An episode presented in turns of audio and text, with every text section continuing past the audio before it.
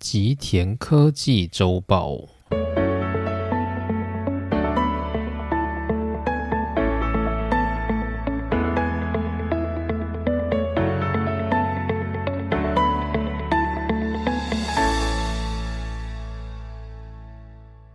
大家好，欢迎来到今天的内容。那本周呢，我们想来讲一个比较新的主题。那这个主题呢，大概可以讲三到四回吧。所以呢，我就会穿插在每个月的科技周报里面来讲。那因为我们每一次的科技周报呢，应该说最近我。个人比较混一点，所以我就是都是找汤之上龙先生的几月号，或者是他在其他的地方发表的新闻等等来解说。不过最近啊，就是如果大家有在看书，或者是有上书店的习惯，大概就会看到，就是最近关于半导体一本很有名的书，它上市了。那这本书呢？它的名字叫做《半导体的地缘政治学》，日文叫做 HANDO DYNOSIA 学就是半导体的地政学。那这一本的作者呢，想当然尔是一个日本人，他是一个日本记者。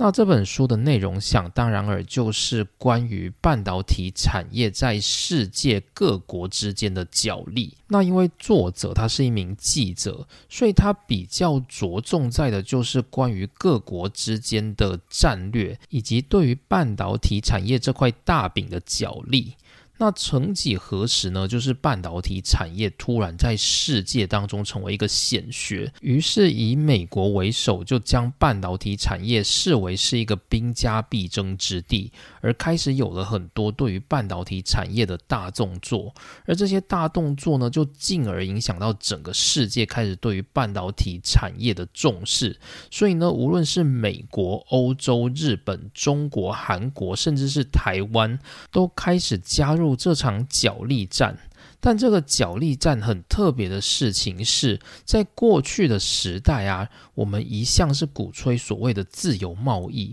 所以像是过去其实世界的秩序一直非常重视自由贸易，所以就有 WTO 这样的世界贸易组织的存在。那所有的国家呢，都希望以加入世界贸易组织为目标，以此去让自己的产品能够在国际上面竞争。除此之外呢，还包含很多。各国自己的协定，例如说像是北美贸易协定啊。欧洲自由贸易联盟，或者是台湾政府目前一直很想加入的环太平洋伙伴经济协定 （TPP） 等等，这些呢都象征着在过去的时代啊，其实我们对于自由贸易的这一块是非常非常重视的。就好像是如果今天呢我没有参加世界上的自由贸易，我就可能呢从此消失在国际化的洪流当中。不过曾几何时呢？因为半导体的领域，世界呢开始不再将自由贸易当成是一个很重要的关系，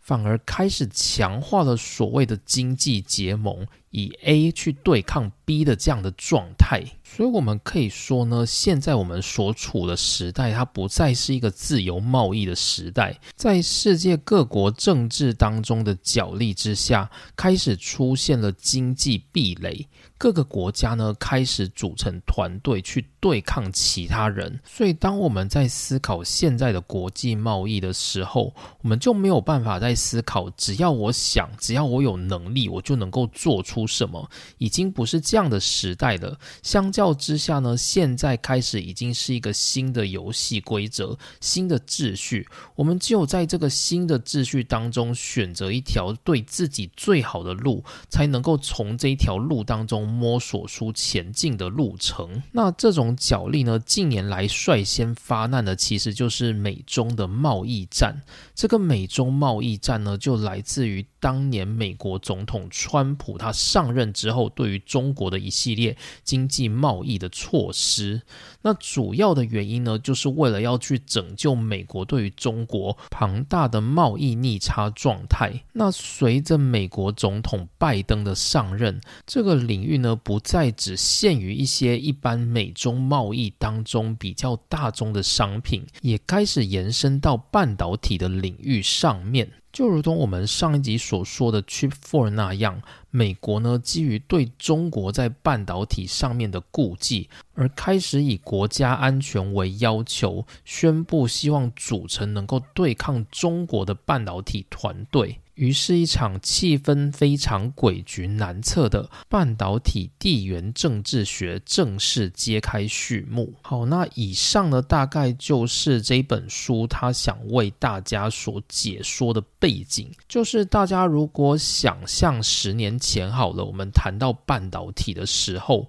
大家只会觉得半导体大概就是一个蛮精密的工业，然后可以赚蛮多的钱，利润相当高的一个产业。就相较于传统的工业，大家在看待半导体产业的时候，大概就会称它叫做科技业。那它就是在做一些我们日常生活中其实不算是民生必需品的一些科技产品。你想想，如果你没有手机啊，你没有电脑的话，其实你还是可以活着嘛。你顶多就是觉得生活比较无聊而已，大概就是这种状态。所以过去呢，我们大概想象半导体就是会把它想成是一种非民生必需品。可是，直到我们看到近两三年来的局势，你就可以感觉到世界各国已经将半导体工业视为是民生必需品，而谁掌握了半导体工业，谁几乎就能够有比较大的机会去保障自己的国家安全。就从现在的环境里面，我们看到的是这样。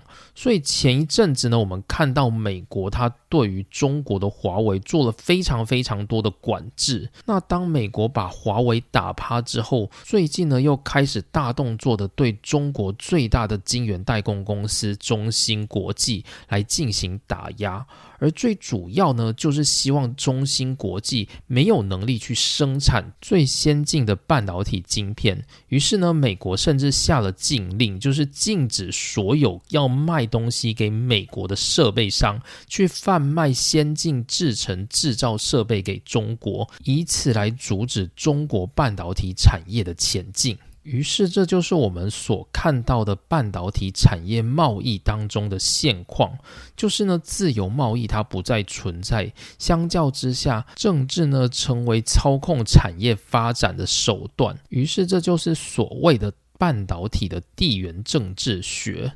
那所以今天呢，我们就要来讲，就是半导体地缘政治学的这一本书，它想要帮我们梳理什么样的内容？那我。个人的感受是，我觉得这本书有一些还蛮不错的地方，是它会提供很多很细节的东西。就是我们大概在看新闻的时候呢，就只会知道一些新闻的结论跟一些就是政府政策或者是企业所发表出来的东西。但这篇作者呢，他会在很多的新闻跟很多的记者会当中相互比对，然后去告诉你一些这当中蛮细节。的内容，例如说，美国是基于什么样的立场去发动这一场贸易战争？那他在美国的那些法条当中是做怎么样的引用？那这个引用的法条呢？过去生成的理由是什么？就作者呢都有做一系列的铺陈，所以我会觉得看这本书就有点像在看一个就是国际关系的教育书，同时他又把这个国际关系呢去跟半导体做结合。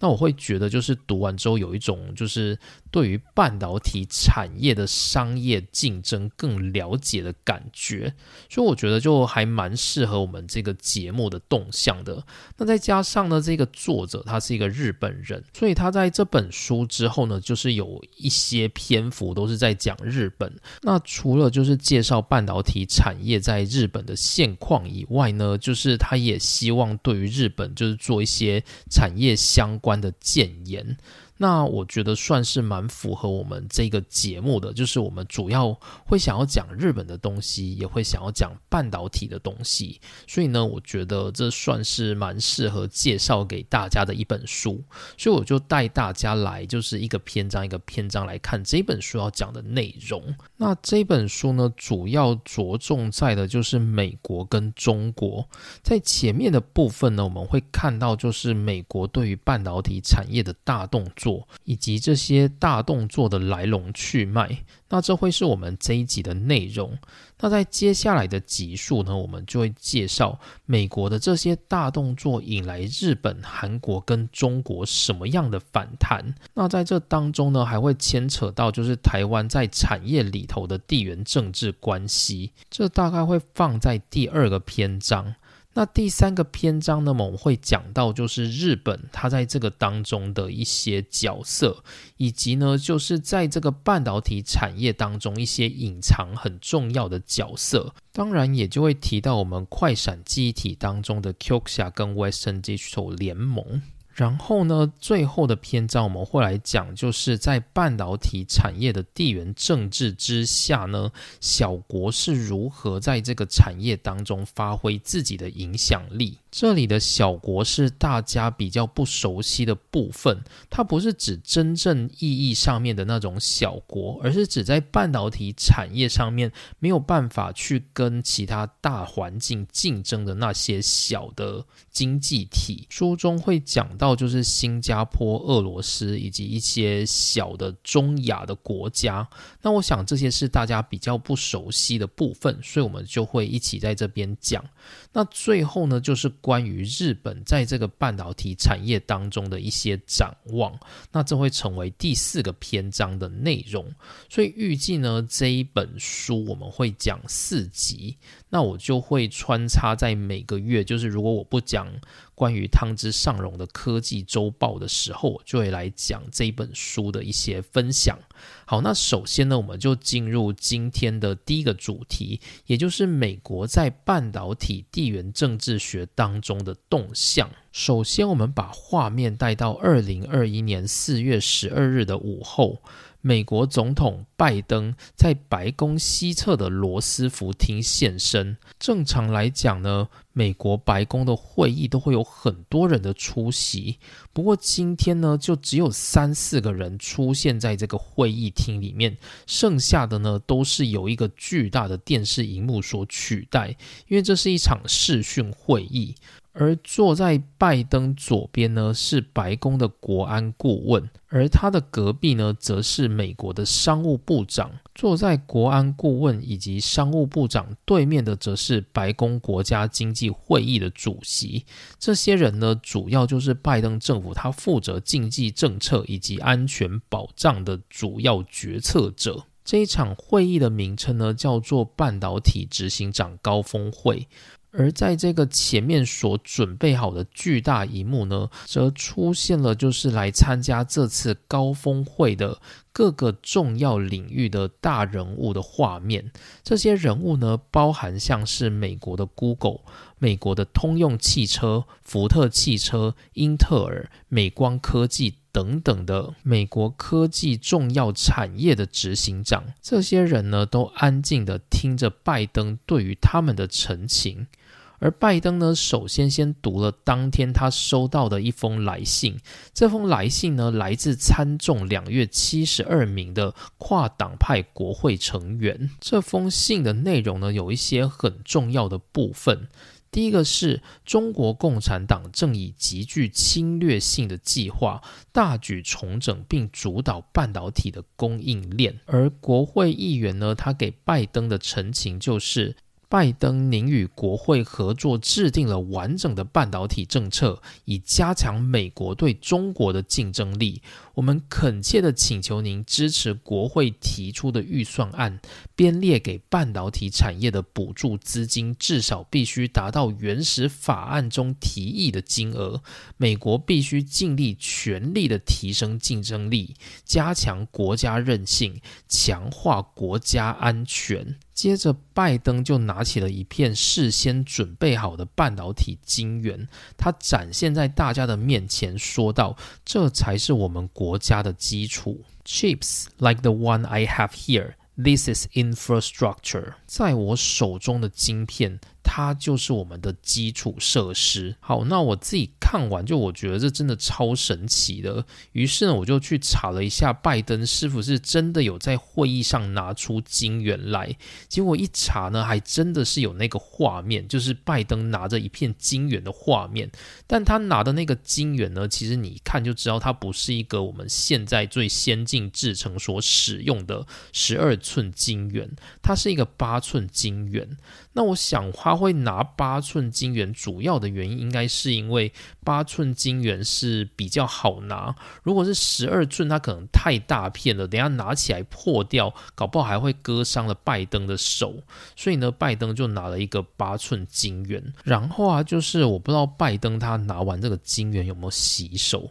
就是一般我们在拿金元的时候，我们都会戴手套。主要的原因呢，不只是就是我们想要避免手上的。静电去就是影响到半导体的电路。也包含就是这个半导体晶圆，通常都是用很多毒性非常强的制成，不断的交互所制造出来的。所以一般而言呢，我们都不建议大家用手去碰它，或者是如果你用手去碰，最好是赶快去洗手这样子。那其实我以前在工作的时候，我也是常常用手去碰晶圆啦。那但这真的不太好，所以是不太鼓励大家做这种事。所以大家如果看到拜登拿晶圆的那个照，照片也千万就是要想到，就是手不要直接去触碰晶圆是比较安全的哦。那在这场会议当中呢，最重要的事情就是拜登他向所有的美国半导体产业以及汽车产业的高层提出了他的决心，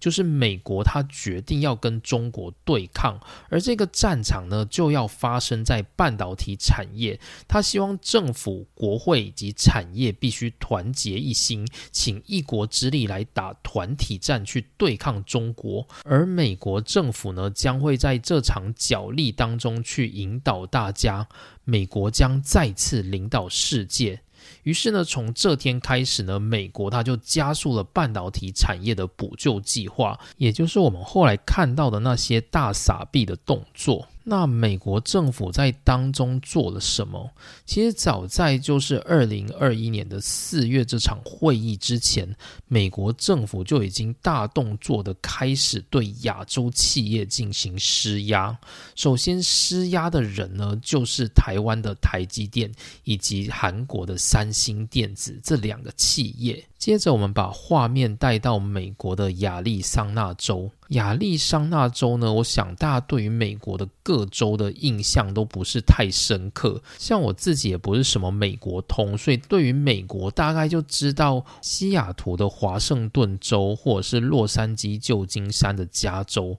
美东的纽约州、波士顿所在的麻州等等。就我所知道的也很有限。所以讲到亚利桑那州的时候，其实我自己一瞬间也没有办法想象它在哪里。那亚利桑那。州呢，它其实就是在加州的西侧，它跟加州的南边是紧连在一起的。那亚利桑那州有一个非常有名的景点，叫做大峡谷。就如果大家是跟团去那种美国美西的旅程，除了去旧金山、洛杉矶这一类的景点之外，通常呢很有机会就是把大峡谷给排进去。那大峡谷它所位在的就是亚利桑那州。那亚利桑那州的首府名字叫做凤凰城，它就位在大峡谷的南侧。过去呢，凤凰城它就是以 IT 产业为闻名，不过那一个区域呢，主要就是一片沙漠，所以它几乎就是一个沙漠所筑起的城市。相较之下，它是会比较干燥的，所以有很多人说。凤凰城之所以能够聚集大量的 IT 产业，主要是因为设备啊，或者是电脑这一类的，就是很适合在这种干燥的气候之下运作。因为如果今天气候潮湿，就有可能导致电路短路嘛，所以你可能电脑就容易坏掉，设备容易有问题。而亚利桑那州凤凰城的这一种干燥的沙漠型气候呢，就很适合精密机械的设备在当中运作，所以凤。凤凰城它有另外一个称呼，叫做沙漠细谷。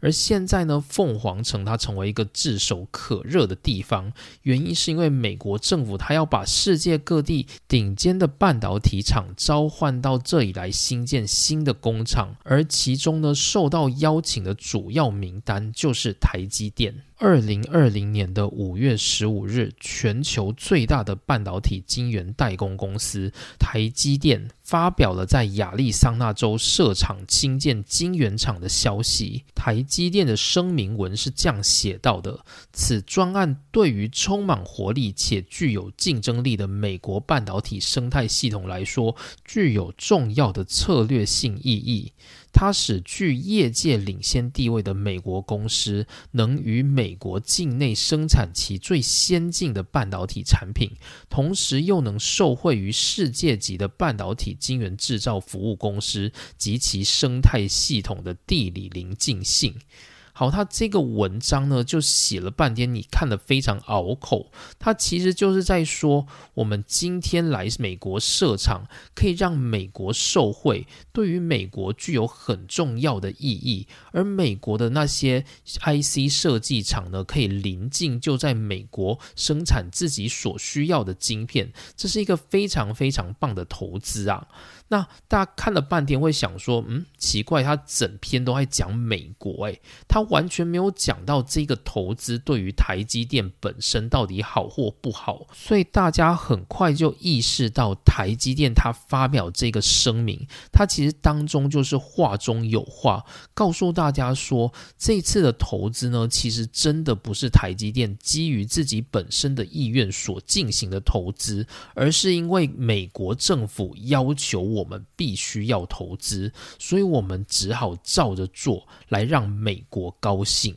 那台积电在二零二一年提出声明的时候，他也没有提到说要投入多少的金额在美国设厂。主要的原因是因为其实整个背后呢，就是美国政府已经要求台积电，希望他们来美国设厂。所以整件事的背后呢，美国政府对于台积电其实是已经有承诺，会愿意提供补助款。那后续更大动作的就是在二零二零年的年底，美国的亚利桑那州州政府就立刻通过了两亿美元左右的预算，要针对整个台积电要设厂的空地周边进行各式各样的基础建设。那台积电呢？它在就是亚利桑那州设厂的声明当中，还有提到一件事情，是说美国采行具前瞻性的投资政策，为其业界领先的半导体技术营运创造出具全球竞争力的环境。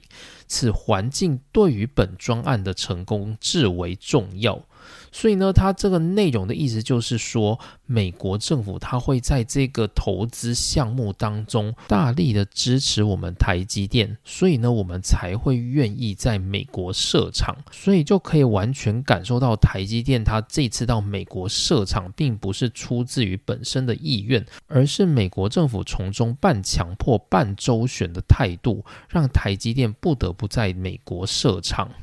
好，那除了台积电会在美国的亚利桑那州设厂之外，美国最大的半导体公司 Intel 也在二零二一年的三月二十三日宣布，在亚利桑那州斥资两百亿美元建造两座新的晶圆厂。那美国的商务部长呢，在英特尔建厂之际，他就提出了声明稿，说英特尔的投资呢，将守护美国的技术创新与领导地位，也强化美国的经济与国家安全保障。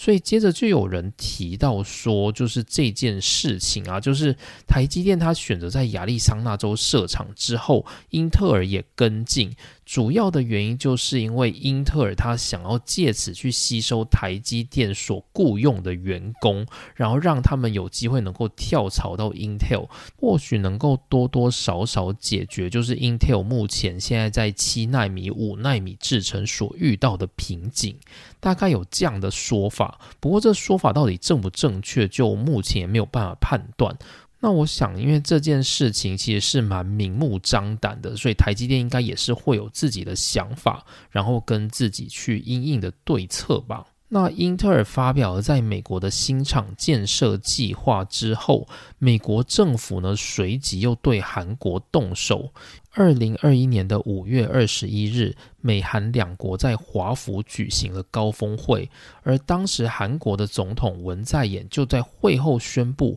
韩国企业将在美国投资总额近四百亿美元，当作是给拜登政府的一个伴手礼。而其中最瞩目的就是韩国的三星电子将斥资一百七十亿美元在美国新建半导体工厂，其规模呢跟台积电新建的内容是不相上下的。美韩两国在会后发表了共同声明，说到。我们双方已经达成了共识，将共同努力提高全球车用晶片的供应量，透过扩大双边投资与支持研发企业，相互支援两国最先进的半导体制程。好，那所以我们又再一次看到了韩国政府呢，他们所提出的这些。概念也是说的暧昧不明的，就好像不是很自愿的到美国设厂一样。那这一切呢，就全出于美国对于亚洲国家的施压。因为对于亚洲国家这些半导体工厂而言，谁会想要没事跑到美国去设厂？美国设厂的成本高，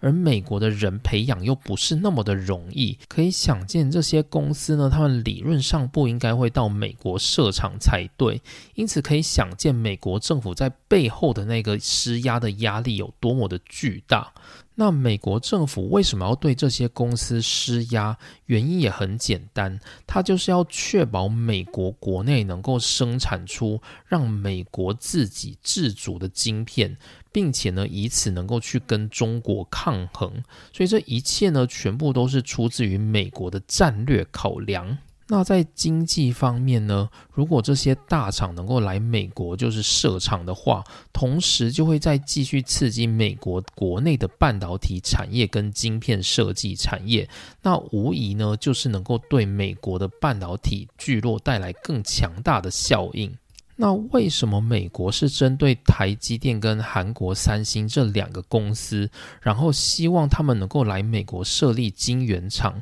主要的原因就来自于半导体产业的全球价值链。全球价值链的概念呢，指的是一种就是突破国境限制的经济价值链。而在半导体产业当中呢，这种价值链又特别特别的复杂，因为半导体产业呢，就是一个各国多国分工之下的成果。美国企业有他们的强项，也就是设计，以及少部分还算是先进制程的制造，例如说像是英特尔的十纳米制程，又或者是像是美光的，就是新的半导体机体技术等等。那半导体的材料生产呢，有很大一部分是来自于日本，包含日本自己国内的材料合成，以及半导体厂所使用的晶圆，几乎有五十 percent 以上的市占都是来自于日本。接着呢，看到了韩国，他们有世界上供应非常强大的记忆体晶片，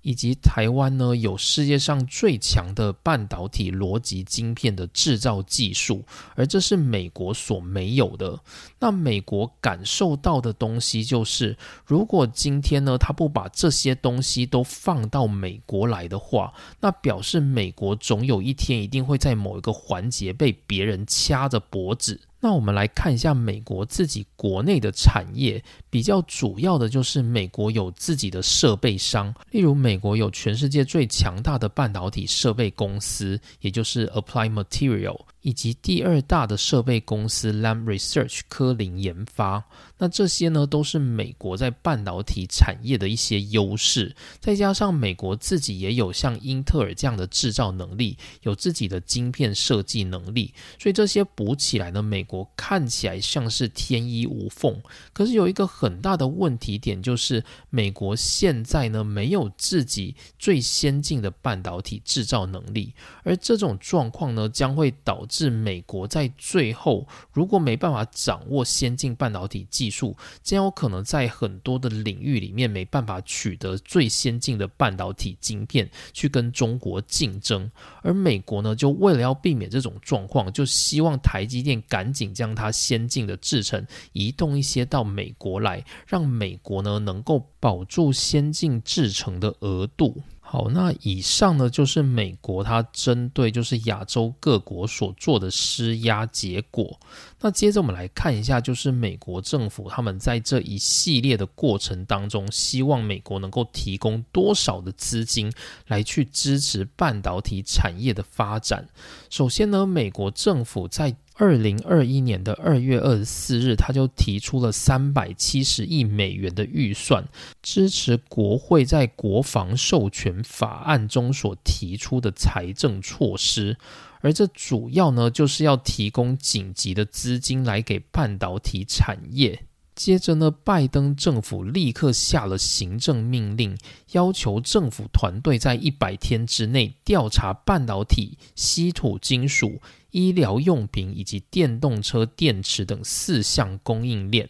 主要的原因就是，美国希望在这四个主要未来能够牵动国防科技的供应链上去减少对中国的依赖。不过呢，当时美国政府其实是很暧昧，他也没有提到中国这件事情。接着，直到就是当年的三月三十一日，拜登政府他就立刻发表了两兆美元规模的投资计划。这次的语气呢，他就宣布说，其中的五百亿美元要拨给半导体业界。二零二一年的四月五日，美国汽车的创新联盟又向政府提交了请愿书，因为呢，二零二一年是汽车工业，也就是车用半导体非常缺货的一年，因此汽车领域呢，也借这个机会向美国政府提出要求，希望美国政府强化半导体的投资，以疏解就是车用电子缺货的问题。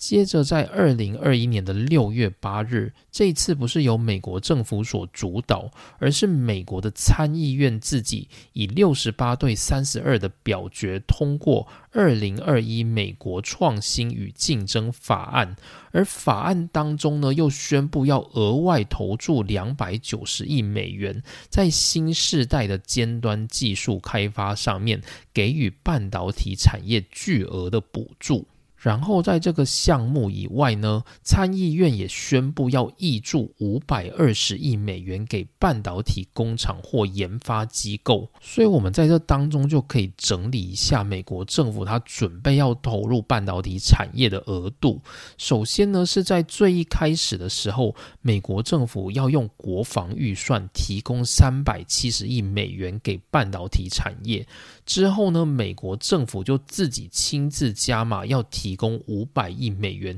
给半导体的业界。接着呢，到六月八日的时候呢，美国参议院又回应了美国政府，愿意再提供两百九十亿的研发经费给半导体业界。除了这个之外呢，还会再挹注五百二十亿美元。所以你可以看到，就是在整个全部的项目里面，美国政府要挹注逼近两千亿美元的金额在半导体产业的发展当中。那接着我们来看一下中国。中国的话，其实从二零一四年开始，就陆陆续续的投入大量的资金去扶植国内的半导体产业。那当时第一期跟第二期的官方基金总共就投入了三千四百亿的人民币。那这大概只算了就是中国政府的本身的部分。那如果再加上一些地方政府的补助呢，总共的投入金额几乎达到了六七千亿人民币的规模，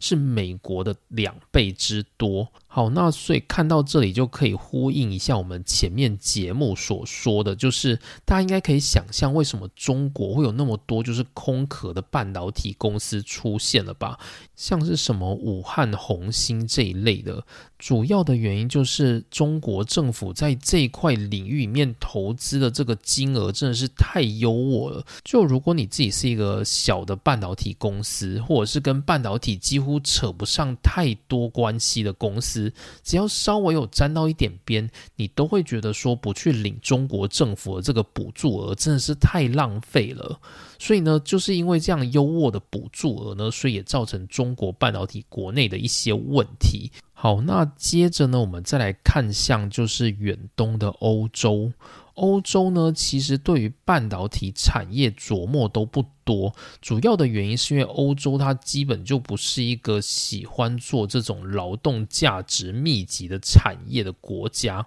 不过呢，就是直到近年来呢，因为整个世界都在提倡说半导体跟国家安全有关，所以这也让欧洲不得不出来喊声说：“哎，我们好像也应该要做半导体。”所以，二零二零年的十二月七日呢，欧盟的二十二个成员国就签署了处理器与半导体技术联合声明，他们将要强化半导体产业作为成员国的共同目标，并且去增加投资欧洲的半导。体供应链。那首先呢，当中有一个计划，就是欧盟必须要进行一个非常有野心的计划，就是欧洲他们希望自己在晶片的技术能够达到两纳米制成，并且也能够提供两纳米制成的晶片设计，这让欧洲能够在半导体的价值链当中达到差异化，而且领先世界各国。那这听起来就觉得不太可能，你这过去的数十年来从来没有看你就是超越过亚洲或美国，就现在既然提出一个要来领先世界的这种状态，就好像有点困难啦。不过呢，欧洲确实自己也是有几间蛮厉害的半导体公司，所以这几间公司呢，也让欧盟政府开始想要去帮这些公司整合出一个更强大的团体。二零二一年的三三月九日，在布鲁塞尔，也就是比利时的首都。欧盟的执行委员会发表了数位罗盘计划，拟定要在二零三零年之前，让欧洲半导体的量产十年内倍增。而这其中具体的做法呢，就是要整合位于瑞士总部的意法半导体、荷兰的恩智浦半导体以及德国的英飞凌。荷兰半导体制造商艾斯摩尔等半导体企业，以他们的强度呢，去提升欧洲半导体的制造能力。而这当中呢，会用到的就是过去以新冠疫情为名义提拨的两兆欧元当中的二十 percent，也就是大约一千五百亿美元左右的资金，去让半导体产业发展。好，于是我们看到美国、中国跟欧洲都相继喊声说他们要投入半导体产业。那日本呢？日本我们就在这个节目已经说过很多了，所以现在呢，暂时先跳过日本。那不过我们可以从这个趋势就看到整个半导体产业它在国际竞争上的白热化。于是作者就提出了一个令人担心的事情，那就是呢，半导体产业的白热化，在世界各国呢都进行了大量的补助，要去主导半导体产业，那势必导致整个半导体产业的竞争不再是所谓的自由贸易。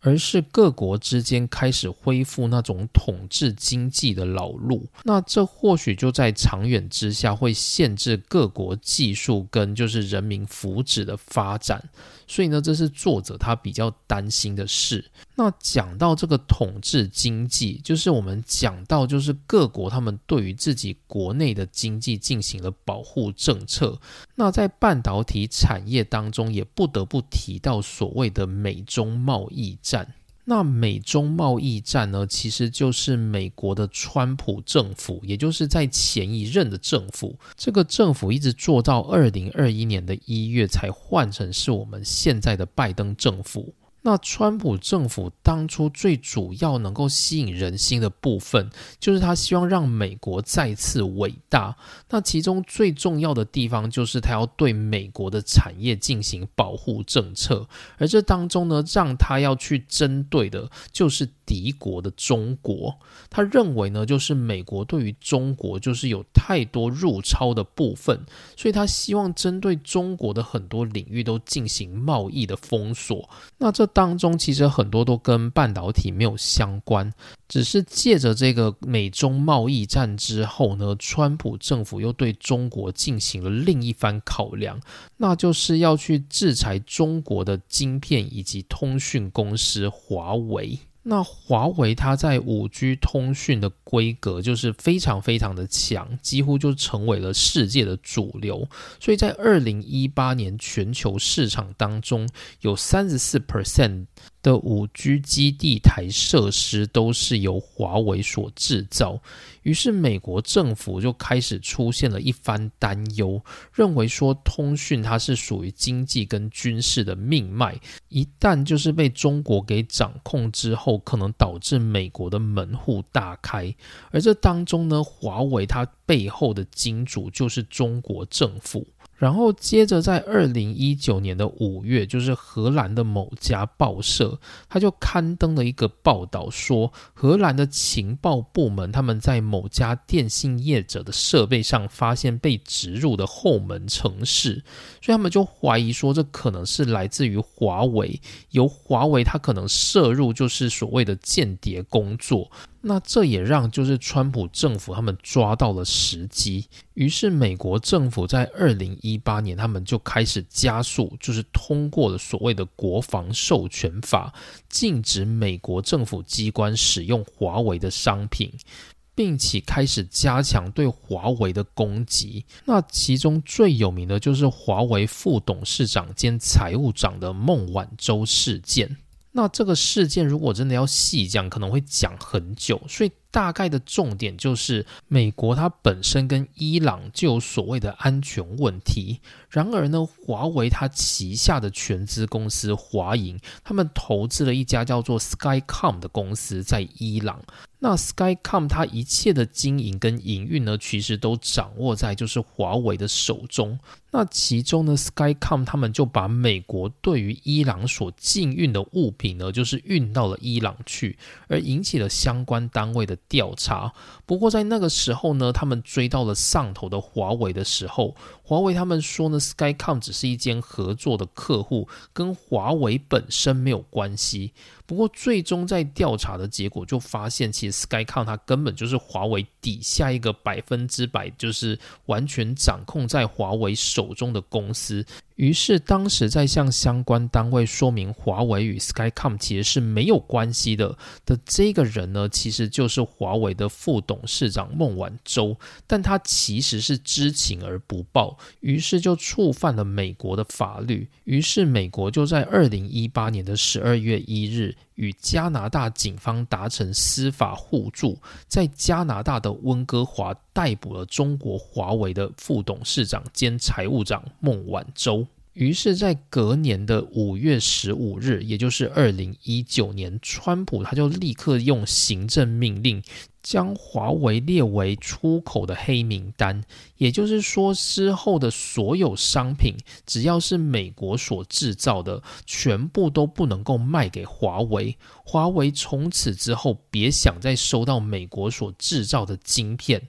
好，那你想想，就是美国它制裁华为有这么重要吗？当然没有啊，这对华为的影响其实根本没那么大。主要的原因就是，如果今天呢，华为它不跟美国买晶片，它还是能够透过其他手段去获得先进制成的晶片，来满足自己制造通讯设备的需求。那这当中呢，其实就是透过旗下的海思半导体。那海思半导体呢？它就是华为旗下的一间 IC 设计公司，主要就是设计跟通讯相关的 IC 晶片，跟在美国的高通其实是做很类似的商品。那海思半导体呢？它也算是台积电的大客户，所以海思半导体呢，它就是透过台积电帮它制造之后呢，把做好的晶片再交给华为，因此呢，就能够避掉直接让华为去。从美国采购的这个问题。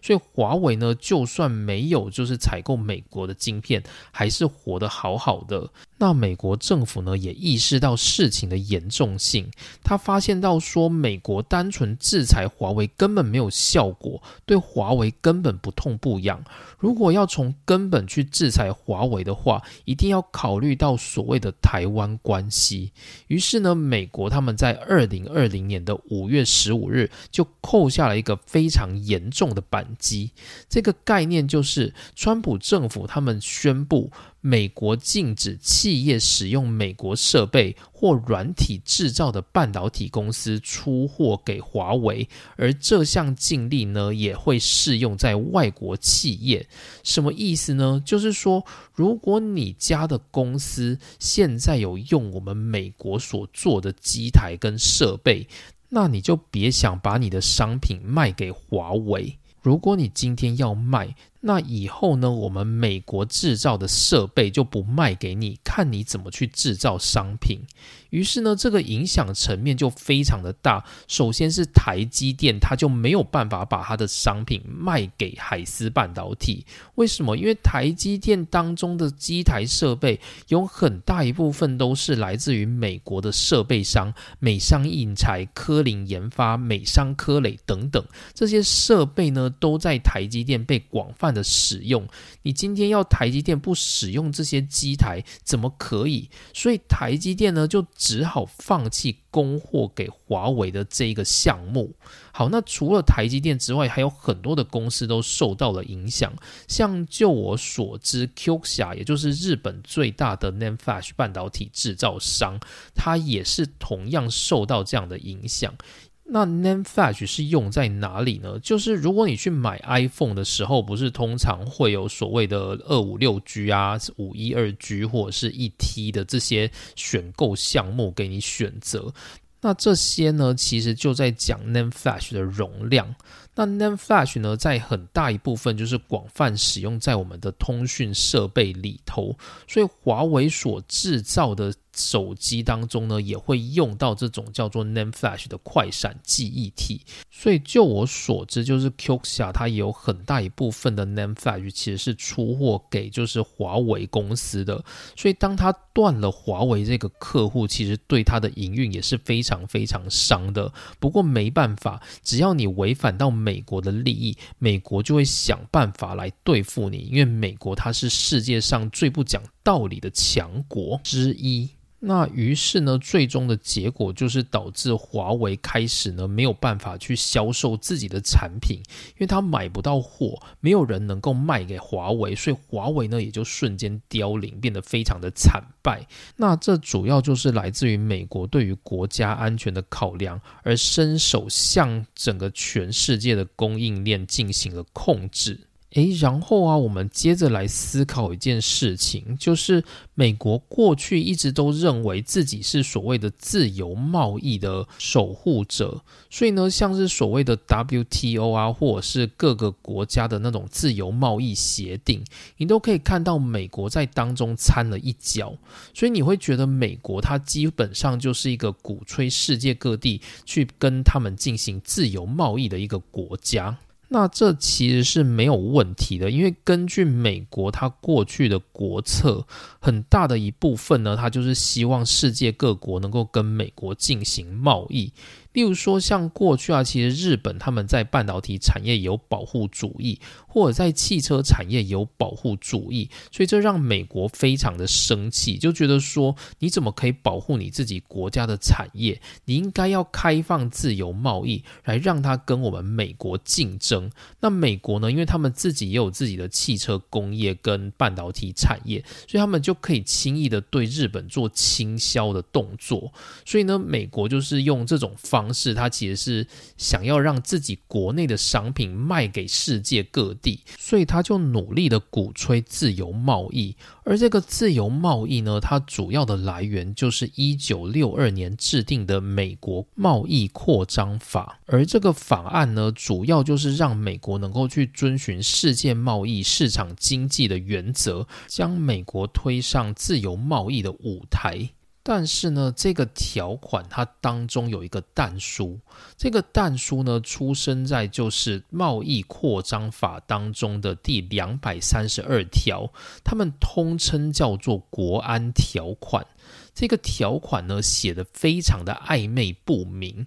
当中提到说，如果美国政府判断。这个贸易呢，对美国国家安全造成威胁，就能够发动强权介入贸易，禁止国外产品进口。那这个背景其实是一九六二年的时候，就是由约翰甘乃迪总统他宣布要推动自由贸易，所以他在他的政策当中就积极的去推动降低关税，然后跟各国呢进行所谓的多边自由贸易的谈判。那在谈判当中呢，总是有很多人对于自由贸易是有比较高的警戒心的。那最后妥协的结果，于是就在这个贸易扩张法当中加入了第两百三十二条，而这一条就是基于国家安全，美国政府可以强制介入贸易。那这个两百三十二条呢，其实它后来就一直被淡忘，美国政府呢根本没有把这一个法条拿出来使。用